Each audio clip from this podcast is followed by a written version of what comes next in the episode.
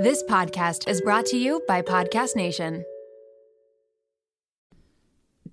You might assume we're both good at presenting to a live audience because of this podcast. But at the end of the day, when we record, it really feels like we're just talking to one another.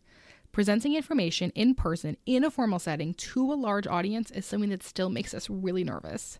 To prepare for a live speaking event we're hosting together, we turn to our masterclass subscription to not only refine our presentation skills, but to build our confidence in a different kind of public speaking capacity. Between Robin Roberts, Hillary Clinton, and Kevin Hart's expertise, our confidence skyrocketed. This year, learn from the best to become your best with Masterclass. Don't just talk about improving. Masterclass helps you actually do it. Masterclass offers over 180 world class instructors. So, whether you want to master negotiate with Chris Voss, think like a boss with Martha Stewart, or plan your dream wedding with celebrity event planner Mindy Weiss, Masterclass has you covered. There are over 200 classes to pick from, with new classes added every month, like our latest aha moments from Robin Roberts' effective and authentic communication class that we watched before our v- event presentation. She taught us how to establish a genuine connection with the audience from the start. I'll always be a little nervous before presenting, but Masterclass prepared us in a way that dialed my nerves down and gave me tools to ground myself. Plus, every new membership comes with a 30 day money back guarantee, so there's no risk. And right now, our listeners get an additional 15% off an annual membership at masterclass.com slash shrinkchicks. Get 50% off right now at masterclass.com slash shrinkchicks. Masterclass.com slash shrinkchicks. We are so excited for you to all hear today's episode with our guest, Gina Cunningham. Gina is a doctor of physical therapy and a board certified pelvic health specialist, and one of my favorite colleagues to share clients with. Gina clues us into what a pelvic floor actually is, why pelvic floor health matters. She explains the reasons why someone might go to pelvic floor physical therapy and takes us through what a typical evaluation looks like. She answers some of your questions like do Kegel exercises actually work?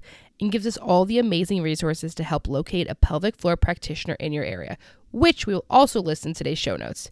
You can follow my friend Gina on Instagram at G Cunningham underscore PT for all things pelvic floor and PT.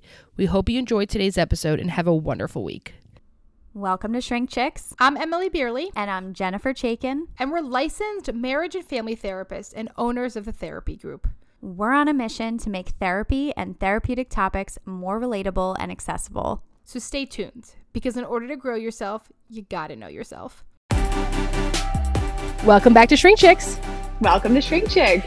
Okay, so we have, I feel like I always say one of my favorite people, so I guess I should say one of my dearest people. Maybe today I'll say. That's nice. So which nice. is on today's episode of Shrink Chicks, we have Gina Cunningham, who is the world's most amazing pelvic floor therapist, um, has changed lives. And Gina and I have shared many clients and have worked together collaboratively now for like seven years. We've been working Yeah. with people, right? yeah, probably like seven to eight years, I would say. that we we're working together. So like it is so like I'm so happy because this is a long come time coming. We've tried to get you on the show. Yes. yes.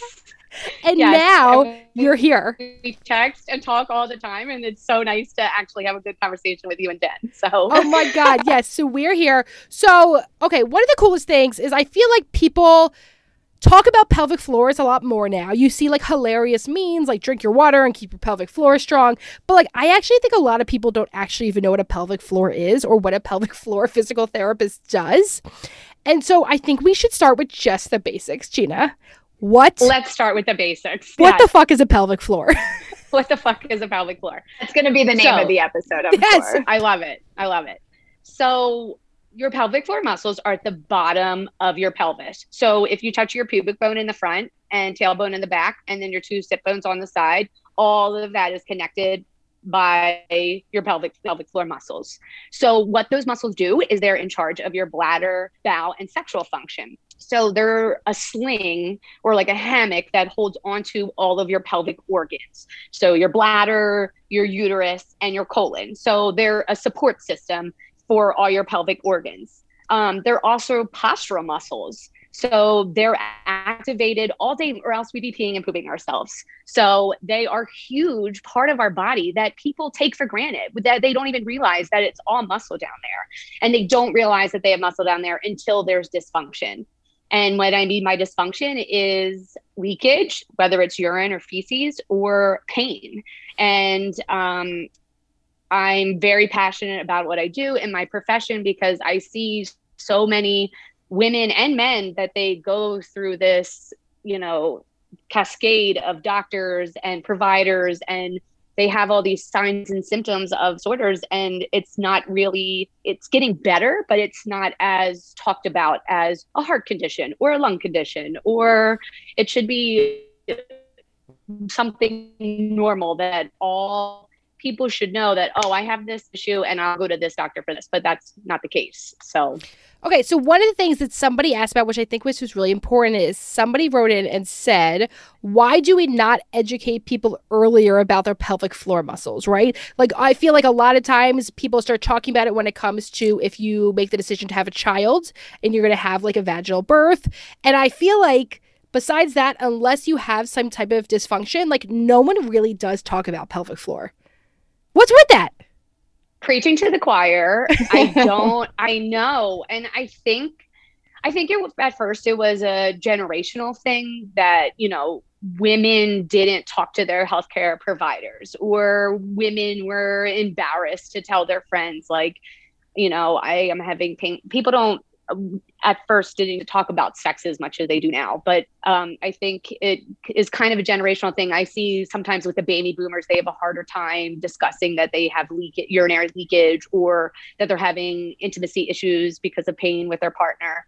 Um, but I think it takes its time in our healthcare system for the education and um, when we go to your OB visits, a lot of it is about the baby and a lot of it about, um, you know, checking your sugar levels and checking your your heart and the heart rate and your blood pressure, which is all important and good things. But um, that is a big issue that women don't even know what their pelvic floor is or what it does when you deliver a baby, and it's crucial. Mm-hmm. So um, I think it's even an awareness, even to um, physical therapy is my profession. So we don't we didn't learn about pelvic floor physical therapy in physical therapy school. So I wow. went to Jefferson and um, we had one lecture one day in our orthopedic uh, class, and it was about pelvic floor.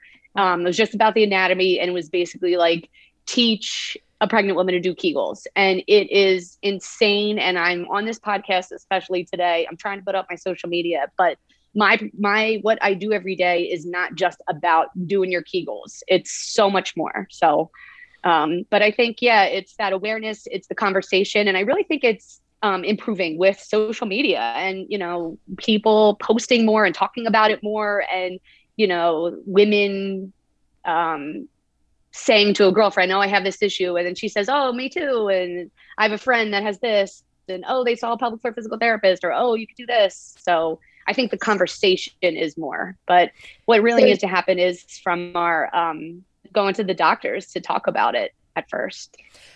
So, I feel like so often people will. I feel like a lot of things that we will end up seeing in our work is someone's having very painful sex and they'll go into their OB and they'll bring this up and the OB will say something along the lines of, "Well, have a glass of wine." Just have oh, a glass of wine me. beforehand, right?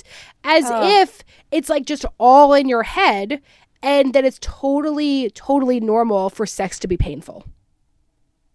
Which makes me so, so sad. So, everybody listening to this, pain with intercourse is not normal. And someone like me, a pelvic floor physical therapist, can help you. And then I also, when I recognize that there's some kind of emotional component, send you to someone like Emily and Jen because yeah. the two and two go together. And I explain that sex isn't just physical, it's mental, it's emotional, and it is physical. So, um, with the pelvic floor, a lot of people think, oh, you know, when they think pelvic floor or, uh, you know, physical therapy, they think, oh, I need to strengthen and do Kegels when it's not about that. It's actually their pelvic floor muscles are too tight. They're in a contracted position.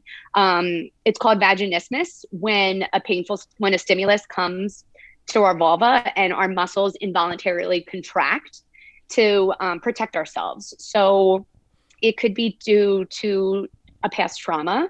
And I say there's big T's and little T's. Um, doesn't mean you have to have a history of sexual abuse. It could have been, um, you know, you're 18 years old and your first OBGYN exam was really painful, or you know the first experience with a partner was was not enjoyable and painful. So um, you know even inserting a tampon when you're 14 years old 13 years old if that was a bad experience for you your brain um, it registers that that area of your body is painful and what it's going to do it's going to go into fight or flight and protect itself and it's going to contract so in um, my treatment, you know, it's a very, it's not your typical gym setting um, where I'm in a closed room with dim lights. It looks, you know, I try to make it very calming because I'm not just working on the muscles, but I'm working on retraining your nervous system to not have that reaction to the stimulus. So, so Gina, talk if you could talk a little bit about like what your process looks like because I'm sure a lot of people are thinking,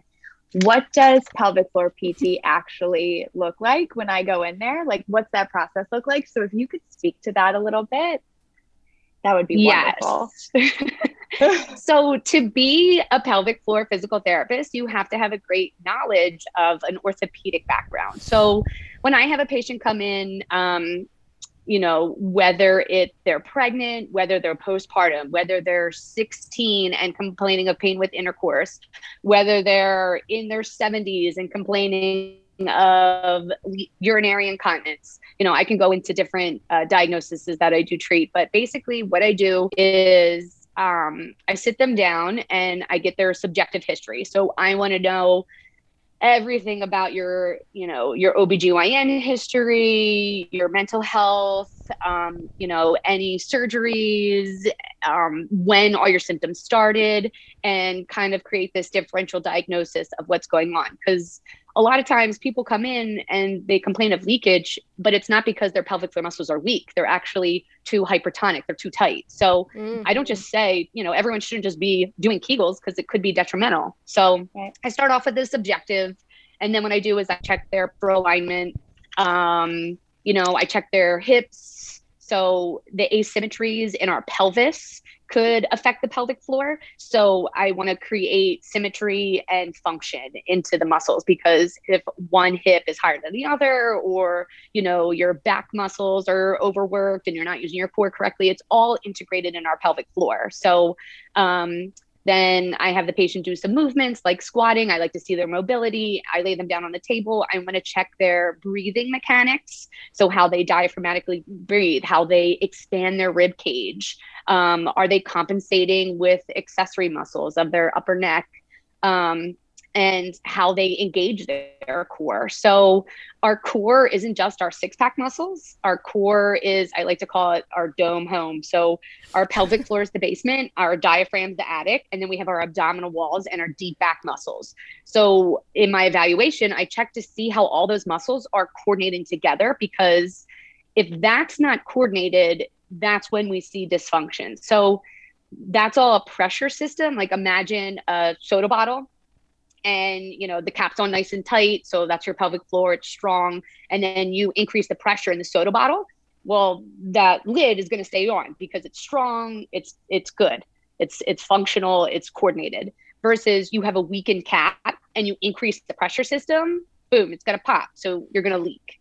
So i'm looking how is your rib cage how's your diaphragm how are your abdominals? And then i do my pelvic floor assessment so I step out of the room, I have the patient go to the bathroom, I always get their consent, have them change from the waist down. And what I do is an external evaluation. So I see how the pelvic floor muscles contract and how they relax.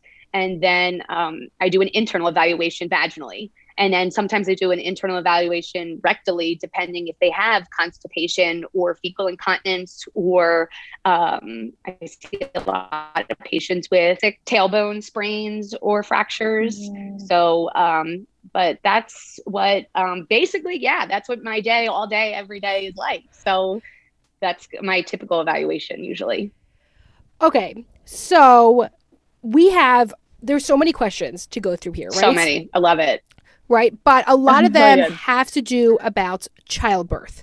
So, first, I'm wondering for any of our non moms, non parents that are listening, what are some reasons other people might know they have to go see a PT? Because I want to get into all of the childbirth stuff as well. But I think there's other people that are listening that are like, I kind of think I need to see one. And what would be some reasons of why people would end up in your office? Totally. So it's not just pregnancy postpartum. Um, I like I said, I see a lot of young females um, that have pain. They have or or elderly females. So and I say uh, females, and uh, right now I am in a women's um, specialty center. So um, you know, I typically I see people with vulvas and vaginas. Mm-hmm. So I um, I do see, I specialize in, um, I have a certificate in transgender health. So I do see um, that population as well. But um, for right now, I do not see people that have uh, penises. you can say penises, Gina. People with penises um, are not to. coming in. To. to. However, let me explain. Men do go to pelvic floor physical therapy. Yeah. So okay. it men have pelvic floor issues as well. But when I'm I'm talking today is the population yep. I normally see. And um, children go to pelvic floor physical therapy as well for constipation, for um, urinary leakage. So I used to see children and um, I used to treat men as well. But for right now, in this population, I'm seeing. So I I can go off on my tangents. Um, no, we love it.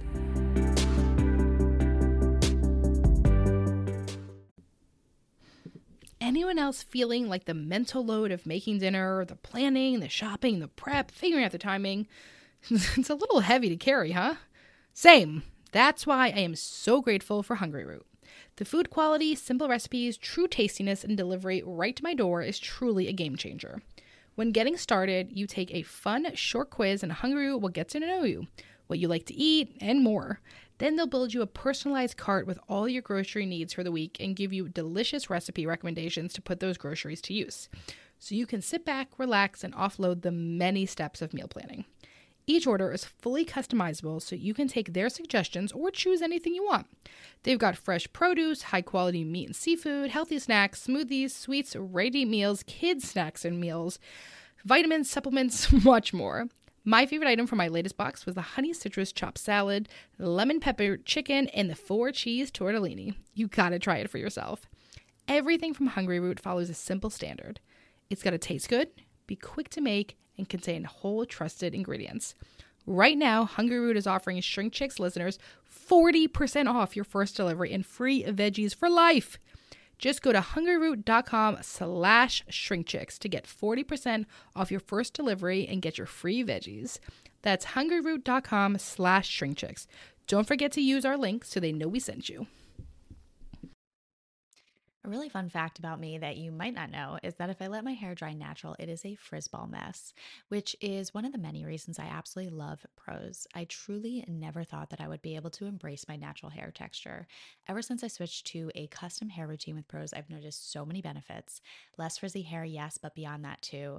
My hair is shinier, healthier, and so much more manageable. Filming the podcast every week makes checking out my hair unavoidable, and I felt so much more confident on camera thanks to Prose. Prose is made for people, not hair and skin types. Personalization is rooted in everything they do. The custom shampoo and conditioner combo, plus the hydrating leave in conditioner and hair oil, keeps the frizz at bay. It also makes for the smoothest blowout. People keep asking me if I got my hair cut, or went to the salon, which is, of course, the highest compliment. Prose isn't just better for you, it's better for the planet. They're certified B Corp cruelty free and the first and only carbon neutral custom beauty brand. They even have a review and refine tool which learns from my feedback and adjusts my formula to keep up with the seasons and changes in my life. I use this feature when I moved to my temporary house in New Jersey back to my house house post construction project in Pennsylvania. Environmental factors like water source is something that Prose takes into consideration with their customization. So it was very cool that I had the ability to update my location.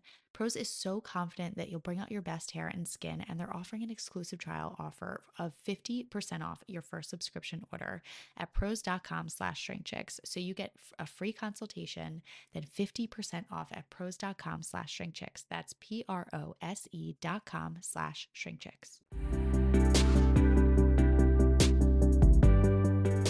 Right now, I see uh, that are not pregnant or postpartum. Like I said, uh, women that have pain with intercourse, whether they're in their teens or 70s. Um, I see people that have urinary urgency and frequency. So it's not normal to have to pee all the time. So normal urination is at least every two hours. You should be able to hold your bladder for two hours. Um, and a lot of times, if people feel the need that they're always in the bathroom or they always have that strong urge to go to the bathroom, um, it could be a pelvic floor dysfunction that the muscles are actually too tight and it's sending a false signal to your bladder and it's giving you that sensation that you always have to go to the bathroom. Mm-hmm. Um, I see patients with interstitial cystitis, and that is um, a chronic pain syndrome where they have bladder pain and it's actually it could be because of their bladder but it's perceived pain around the bladder. So you get a lot of symptoms. Um, it's re- it feels like it's your bladder but it actually could be coming from other places like your pelvic floor. So i treat, treat patients with ic um, and a lot of times i see patients with chronic utis that um, they have this um, sensation or signs that they have a UTI, but then they go to their doctor and they have a negative culture. So what the hell is that? Like, okay, I feel like I have to pee all the time. I have pain when I urinate. Um, so all the signs when you have UTI. I'm, I'm, so sorry for everyone that's had it, but if you had it, you know what it feels like. Yeah. Daggers. Um, Daggers. Terrible. Yeah. So, Horrible. But then, okay, great. So then the treatment is you go to your primary care doctor or your OBGYN, they do a culture and check if there's bacteria in your urine. Great, there's bacteria. Let me take an antibiotic. It's good. What happens when there's a negative culture, right? So right. if your doctor, your primary care doctor or OBGYN, and I'm not saying for all because I get great referrals from a lot of practitioners that um, send to pelvic floor physical therapy, but for sometimes they'll just write the script. Here, take an antibiotic. I'm not sure what it is. You have these symptoms. When it actually it could be coming from your pelvic floor. Right. So um, I see, and that has nothing to do with being pregnant or postpartum. But um, how does our pelvic floor get tight? Um, again, it could be a variation of things, but I've seen a lot with recent people working from home that they're sitting all day. Like I said, your pelvic floor postural muscles with COVID, people are sitting, they're contracting, mm. they're tightening and shortening the area. Um, and increased stress, anxiety, you know, just like people clench their jaw and have ten- uh, tension in their neck, they carry their weight in their shoulders, their tension in the shoulders. A lot of people don't even realize that you're a tight ass. You're literally tightening up your pelvic floor. That's, I joke around. I say, stop being a tight ass. You're don't even realize, but you're automatically gripping those muscles. And and two, in our culture, women we're so used to like sucking and tightening and gripping in, like instead of just letting it out. Like it's not healthy for our pelvic floor, for our muscles to always be sucking and tightening in. So that's how I see hypertonic or overactive muscles that can lead to these signs and symptoms. So well, and you're and you're touching so much on the and this is this I thought was a really good question and also I wanted to like kind of you know off of this one have another question. Um, yeah. But this question is can't speak today. What's the link between mind and pelvic floor and how can you strengthen the relationship? Because I'm also wondering like at what point do you are you like okay we've done we've done our work here and I need to refer you to a therapist? So I took that question with two different perspectives. So it could be um, that mind body that people are in that fight or flight response, right? Fight or flight is um, that when a threat comes to our body and we either fight it, we stick around and tackle the threat, or that we fly away from it, right? So that mm. goes back to primitive times when we're running from a tiger, what our body does, right? Our pupils dilate, uh, you know, our palms get sweaty, our heart inc- heart rate increases. Well, now those threats are stress at work, um, you know, uh, maybe an unhealthy relationship, you know, our kids, so you know, our finances. So those are all stressors now that we that we have that is the same fight or flight. So when you have we go into fight or flight, um, a cascade of hormones gets released. Um, one being adrenaline. That's why you know you hear stories that someone can flip a car when there's some kind of car accident because your hormone adrenaline gets released. You can flip a car. Well, once those hormones get released, um, what happens is there's a disconnect with the bladder and the mind connection, and that communication it's inappropriate and causes bladder contraction. So people feel you might feel like you have to pee, but you really don't. So, um, you know, like you go to the bathroom and then five minutes later you have to go do a speech on stage or you have to talk on a podcast or you have to sing, right? So you're nervous. It's because our bladder is innervated by our nervous system. It's connected mm-hmm. by our our sympathetic fight or flight and parasympathetic rest and relax response. That's how it contracts, that's how it relaxes. So when your bladder fills with urine, what it does is it stretches and it hits these receptors on our bladder. It sends a message to your brain, hey, you have to pee. And then you make that conscious decision, no, I'm going to hold on, or yes, I'm going to let go. It sends the message back down your spinal cord and it does the appropriate thing with our bladder. But like I was saying, in stressful situations, we're getting a false sense of urgency and mm. um, people feed into that habit. So mm. there's no way that your bladder is filled if you just peed and five or 10 minutes later you feel like you have to pee again. So for that mind body connection, I teach patients about bladder retraining. So um, I've seen a lot of increase with this with people working from home. You have the luxury of going to the toilet all the time versus if you're a teacher or a nurse or you know you're at a work situation at your desk, you're you can't leave so when you have the luxury of going to the toilet all the time, you just do, do it. Well, that becomes a habit. So um, I do a lot of bladder retraining and urge suppression techniques that we shouldn't go to the bathroom just in case. Like, you know, you mm. might have learned it from childhood. Like, you know, your mom, I do it, I have, I try not to do it with my child, but you don't have an accident. Come on, we're going in the car, go to the bathroom, right? Oh, we're in the store. Let's, let's pee first. No, you shouldn't just, as an adult, you shouldn't just go to the bathroom for your luxury. You should go when your bladder sends that signal to you. So, to make that mind body connection, um, we work on bladder retraining. But um, in the other, I was thinking about this about pain. Um, patients don't even know their parts, they don't know what their vagina is, what their vulva is, they don't know. Um, you know where their clitoris is so what I have them do is help to desensitize physically before sending to you guys, like, hey, you know, here's a mirror, take a look down there. Like, th- let this become it's a part of your body. You shouldn't be shamed about it. It shouldn't be this negative connotation because if you have negative, oh, I can't look at that pelvic floor model, or oh, I can't, I don't ever want to look down there, or ever want to touch anything how are you going to have somebody else touch you? How are you going to be okay being vulnerable with a partner? Right. So, um, you guys do an awesome job digging deep into finding out like the mental, uh, emotional background of it. Um, and I do, I kind of touch on all that too with my patients, but from a physical point of view, that I really work, you know, to, you know, to look at yourself, like touch yourself. Not even I'm not even talking about masturbating. I'm saying just it's it's okay. It's a part of your body. And I see this in a lot of cultures or, you know, if you were brought up like sex is bad or don't look, you know, don't look at your vagina or don't masturbate or don't do anything down there, you know, as an adult, you're going to think negative perception of it and then again it can lead into pain. Mm. So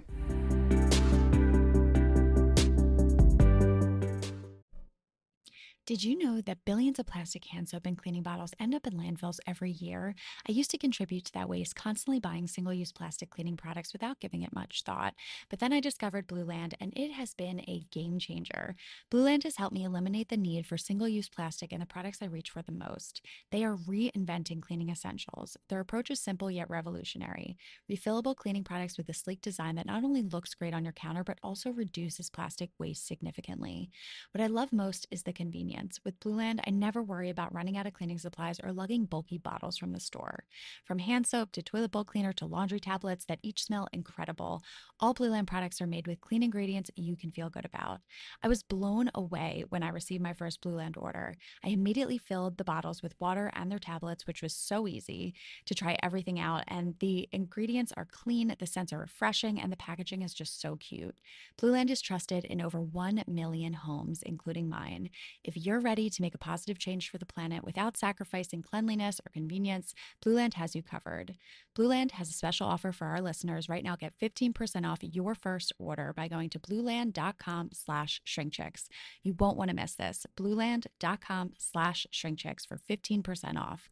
That's blueland.com slash shrinkchicks to get 15% off. I am thrilled that the weather is finally warming up here in Philly. I went to switch out my closet the other day from my fall winter wear to my spring summer wear and noticed that I very much needed a refresh. So thank goodness for Quince that allows me to update my wardrobe for the long haul without spending a fortune. Now I have a lineup of timeless pieces that keep me looking effortlessly chic year after year. I refresh my closet with the high-waisted linen shorts that come in multiple colors and patterns, the comfiest cotton tees, and my latest favorite, the smocked mini dress. And don't miss out on the their accessories, Quince has the coolest sunglasses and 14 karat gold jewelry to complete any look. The best part all Quince items are priced 50 to 80% less than similar brands. By partnering directly with top factories, Quince cuts out the cost of the middleman and passes the savings on to us. Plus, Quince only works with factories that use safe, ethical, and responsible manufacturing practices and premium fabrics and finishes, making me feel even better about my purchases. Get warm weather ready with Quince. Go to quince.com slash shrinkchicks for free shipping on your order and 365-day returns. That's Q-U-I-N-C-E dot com slash shrinkchicks to get free shipping and 365-day returns. quince.com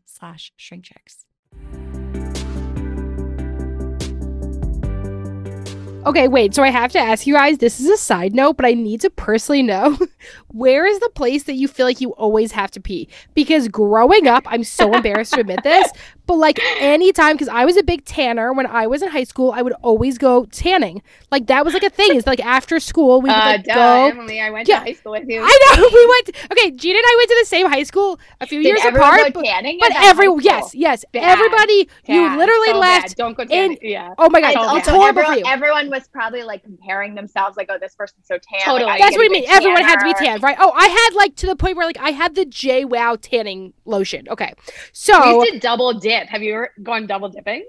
oh my god, you did it two a day. So bad. Can we? I'm Okay. sorry, wait. And this Can is why we. also- wait. Can I out you, Emmalee, right now? Because Emmalee had a tanning bed in her apartment at one point. Okay, but I never used it. She Okay, never that- used it. That is a longer story, but I did have a tanning bed in my apartment in 2012. Listen, that was And- my that was my vice. I don't do it anymore. I Yes. get it. Okay, and this is why we'll all be. This is why you should get into dermatology now. But Yeah, I will say this: like in high school, anytime I went to a tanning booth, I was like, I'm gonna fucking pee. I'm gonna pee. Like there was something about being in there and knowing that I had like eight minutes left. I almost peed myself almost every time. And then, uh, like multiple friends of mine then worked at Hollywood Tans, and they're like, people pee in tanning booths all the time. Like they said, it was like, way. yes, they said one of the biggest issues they have is people would pee in the tanning booths. I, Ew, I And so- imagine, like, my first thought too is like, do you get electrocuted? You know what I mean? Like, I feel like I never happened to me, but like. I know, I know, right? But I mean, there's not like exposed wires, but like that's a great point, Jen. But so I have to know, Gina and Jen, is there a place that like you feel like you have that urge? Like, did you ever have that experience in life? the the thing that I was thinking about while you were talking and you were talking about like bladder control, the thing that annoys me the most is having to pee when I'm sleeping. Mm. Like, and I'm just like, I don't want to. I just think it, it's just such an inconvenience to have to get out of bed so there's two types of incontinence. There's stress incontinence and urge incontinence. So Emmalee, Stress. you're talking about urge incontinence. Oh, am I'll I? get into stress. So Okay. urge incontinence is when an external um when you get an urge to go to the bathroom and you actually pee yourself. Like you have a strong urge and you're like, oh shit, I can't hold myself. I'm gonna pee and I pee. That's called urge incontinence. And that has to do with our sensory and our nervous system input to our brain. Again, that brain and bladder connection.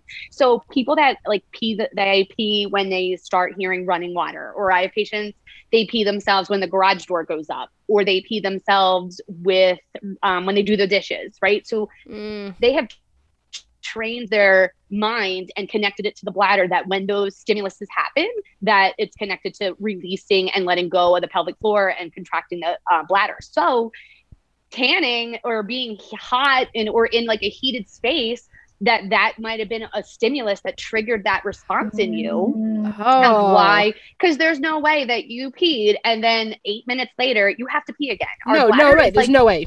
Right. So it's like a reservoir. It's always filling and emptying, and it can hold two cups of urine before you really have to pee. And that's the same thing with um, it's called nocturia, but peeing at night. So you should I say stop drinking fluids two hours before bed, um, which is not always easy to do, and then always pee. You shouldn't. Jen, Jen just started drinking water this I just week. started so drinking this. Truly, I am so dehydrated all the Go time. And I made a new kind of goal for myself to drink this water. But as we're I have talking, the same I have water to bottle. pee so bad. Yeah.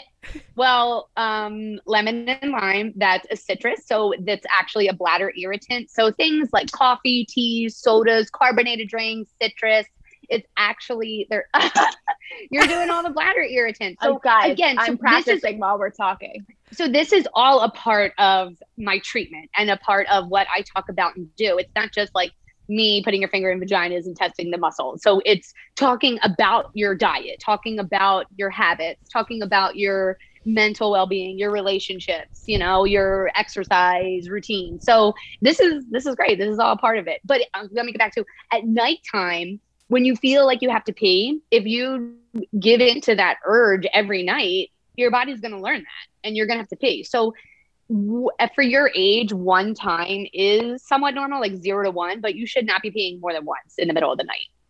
And people don't realize if you, um, as an adult, wet the bed at night, um, I the first thing I do is have patients get their um, sugar tested because it could be a sign of diabetes if you um, leak urine in the middle of the night. It, like it doesn't wake you up. Um, so yeah, It's so interesting. there's a lot Okay. of stuff that's related to the bladder. Um, so all the mamas will kill us if we don't get into this childbirth and pelvic floor. Specifically, Yes. one of Jen's best friends who messaged, "Please, me, me, me, me, me. We know who you are." Okay. this is my jam. So Yes, this is, right. So let's start with: Is it actually possible to do anything to prepare for childbirth? Via your pelvic floor. What should people do? If people are listening right now, maybe they're pregnant, they're thinking about becoming pregnant, they're wondering, fuck, I don't want to fuck over my pelvic floor.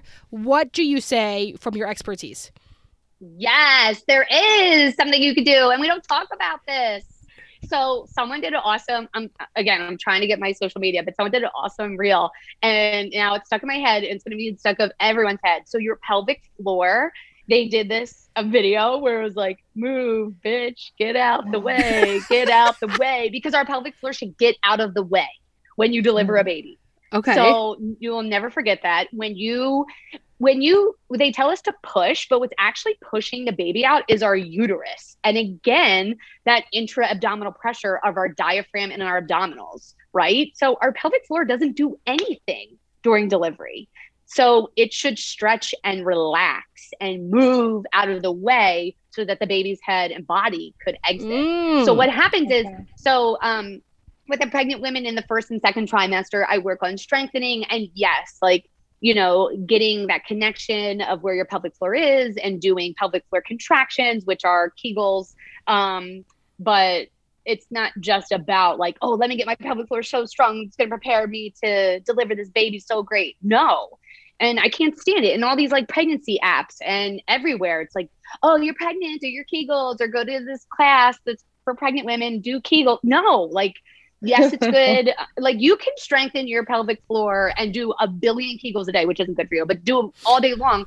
It doesn't matter because it matters how big the baby, the size of the baby's head is, and it matters um, if you had an episiotomy, if you push Mm. more than two hours, or if you had forceps or um, vacuum use. So Mm. those three factors are all um, indicators that you might have pelvic floor issues afterwards. Um, there's things that you can do to prepare for birth. So there was actually um, a systematic literature review published um, September 2020 about perineal massaging.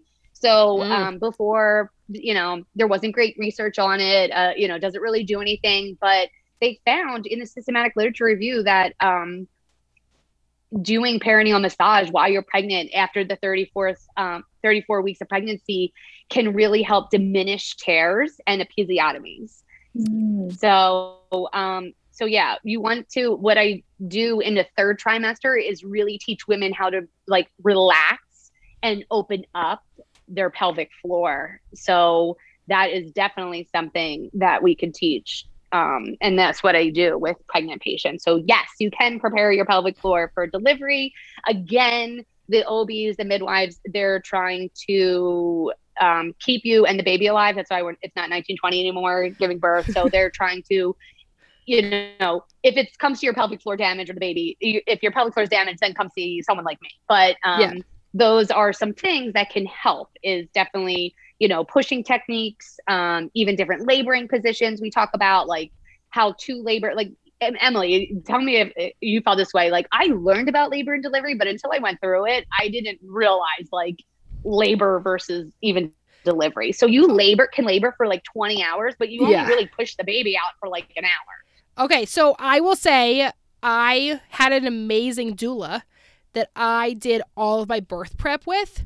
And so part of like my birth prep was like coming up with a plan and teaching me everything. Now, I'm very privileged to have been able to afford yeah, to be able to afford to do that. A lot of people don't have that. But if you are in a situation where you can work with a doula beforehand and have a doula there for your birth, she just like talked me through all of it and it really helps so much. Yes. That's amazing. Yes. Okay. Yeah. I have a question. Some people yeah. think they can only have doulas if they do like a home birth. Yep. Hell no. Well, you can have actu- a doula if you go to a hospital. Like, is that true with COVID? Actually, I should. Yeah. Bef- is, oh, I'm sorry. is that true? I wonder now. Now. Um, I'm not sure about right now. I'm not going to speak for right now. I don't know the protocols in the world today with the doulas, but um, yeah, I, I, knew for a if you- while. I knew last year it was so unfortunate that doulas weren't able to be present. So I will say, if you are allowed to bring an additional support Yes. person of a doula, 100% do it. And we don't actually know. That must be every hospital's different policies. But okay, wait. Somebody asked a really great question, which I want to get into because I think a lot of people don't understand what this is. And somebody wrote in, "Can I resolve um, diastasis recti two years after postpartum, and how do I know if I have it?" I love this. So First, you have to explain what that is to people. I am. So I have I- no clue what it is. six week follow up. Um, so what happens at your six week postpartum? And again, I'm generalizing, not in all cases, not all OBs, not all all midwives. Meh, But, what but they're checking a lot. so what they're checking for is to see if your tissue has healed, right? So if your C-section scar has healed, if your vaginal scarring has healed, if your uterus has returned back to its original positioning. That's what they're checking for. Um, they're not necessarily checking for your pelvic floor strength. They're not checking for your abdominal strength. They're not looking at your motion. So um, what a diastasis is, it's a diastasis recti. You might hear DR and and it's a big BuzzFeed word, and it's in a lot of moms groups talking about it, like, oh, I, I can't get my stomach, how it was before. Um, do I have this? But basically, what stand, diastasis means separation, and recti is our rectus abdominal muscles. So um, you have this ligament that goes from your sternum, which is like right at the point of your rib cage in, in, in the middle, and then it goes down to your pubic bone. So that's called your linea alba, where our muscles connect to it. So if you can imagine like a hot six pack, right? That's like ab separation, ab, ab separation, ab. It's not like a sheath of muscle, right?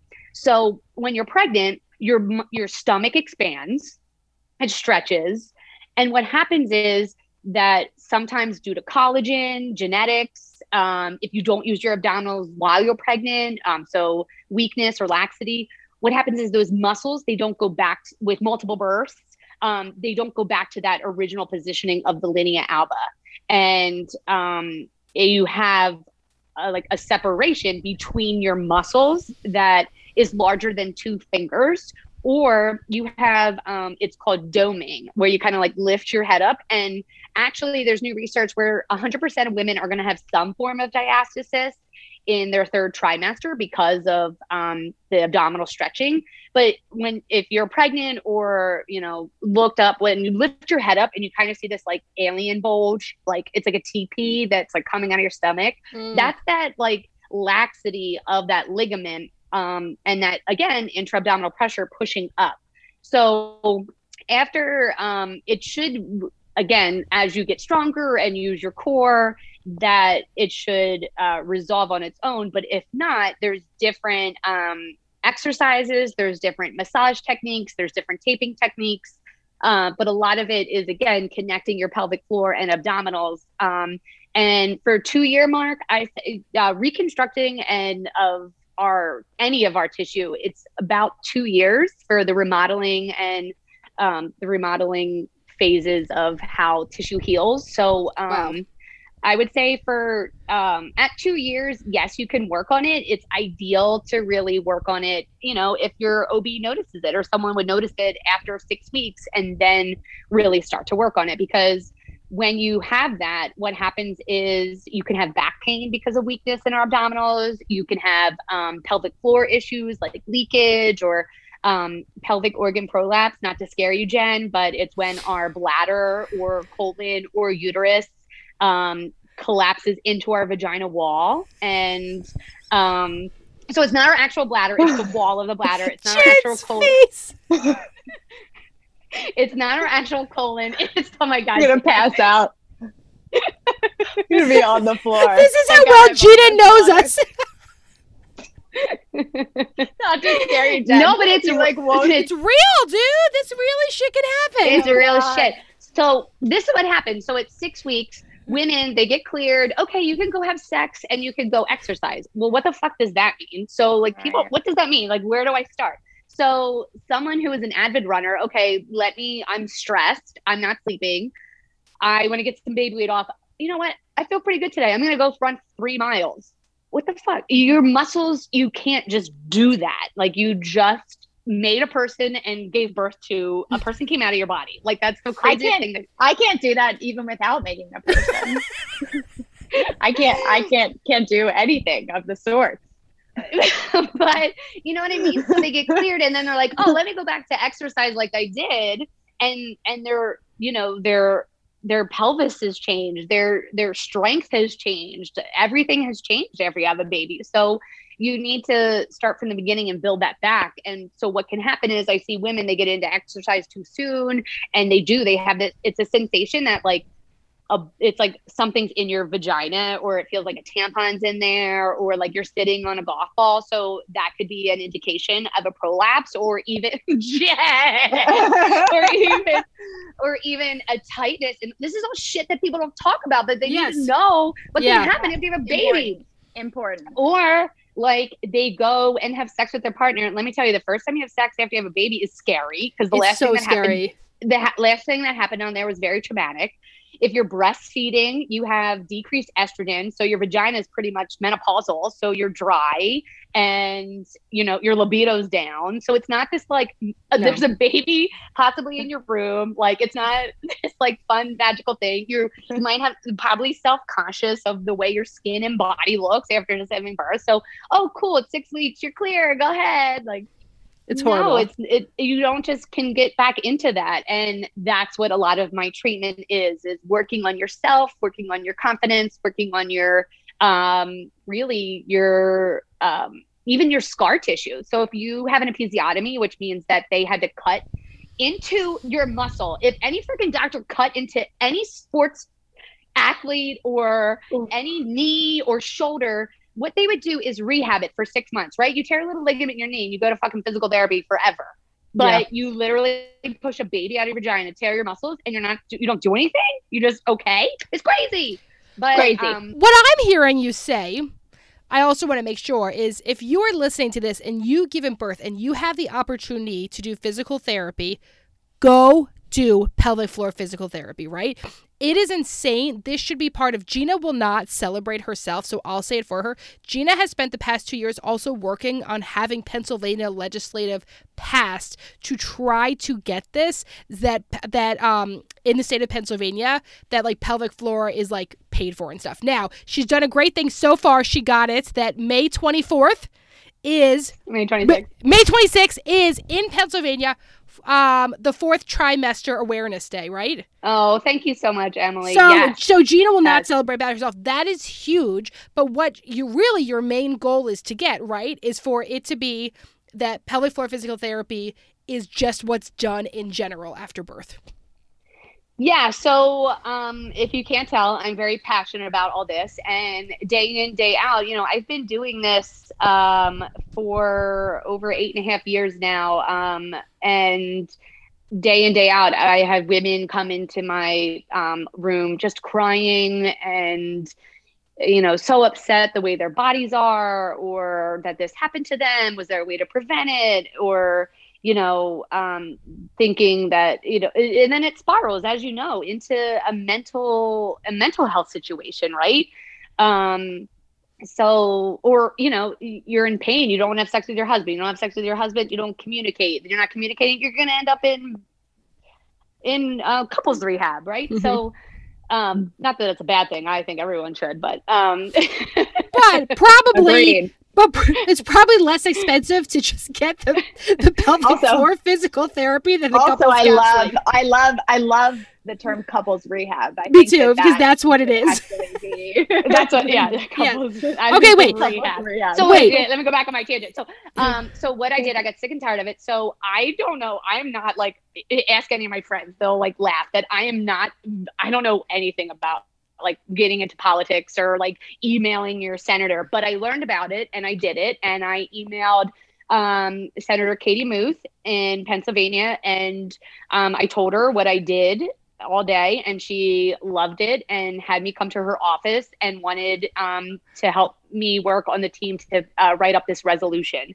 So the resolution is to bring awareness to what the fourth trimester is and if any of people don't know so it's this new terminology that is for postpartum so you have your first second and third trimester of pregnancy and then this is now labeled your fourth trimester, which is what a woman goes through mentally and physically after they deliver a baby. Um, and there's not a certain time period. Like it's not just this three months of time. Postpartum, fourth trimester can be a year, two years, three years. You know what I mean? Because um, our body just doesn't recover, or I hate the term bounce back after you have a Mhm. baby. Um, so it's my goal of the resolution was to make fourth trimester known of what a woman goes through mentally and physically after she has a baby.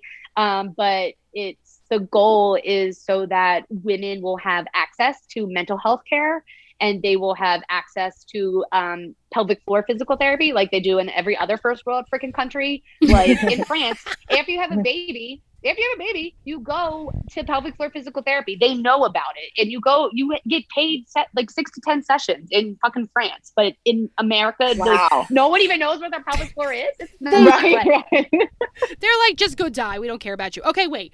We we could talk to you forever, Gina. We have to do. I'm gonna do rapid fire questions. That's what I'm gonna do. You get two sentences to answer. Are you ready? Oh my gosh! she's, li- she's really limiting you. Okay, you ready? You ready?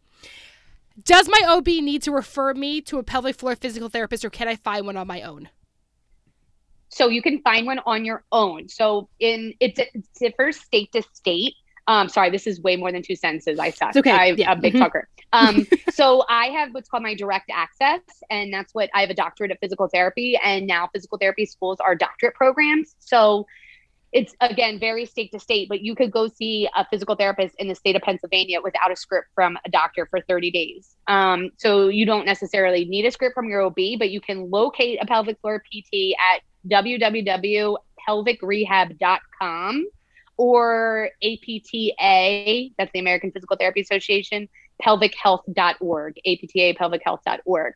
And both those sites will, um, you type in your zip code and you can locate a pelvic floor physical therapist in your area.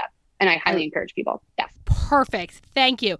Okay, here is my favorite question, just so you know, out of all the questions people ask. I know which I one you're going know with. and everyone I knows know which one is. because I know which one is you're going why with. do women queef when doing yoga and how to prevent it. And I would also like to say I queef while doing most exercise, specifically any core work or yoga. So I'm assuming queefing is just normal, but I'd like to hear from you, Gina. First of all, does everybody know what a queef is? I hope Oh, so. yeah, if not, that's let's good. tell them. Give us the definition. and we're gonna put it. We're gonna put it on one of like our Canva things. Like this is the definition, definition of, of a queef. Yes. Yes. yes. What's the Um, medical word?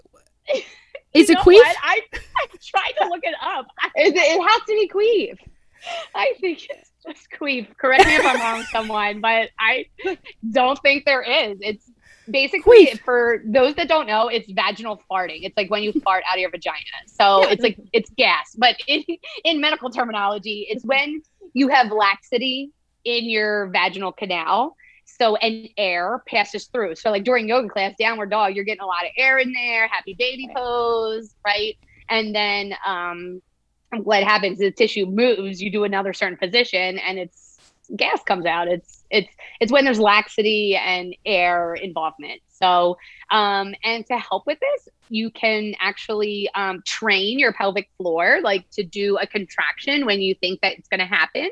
Um, and again, Emmalee, it's all that about your intra abdominal pressure and coordinating it so that you use your abdominals correctly with your pelvic floor.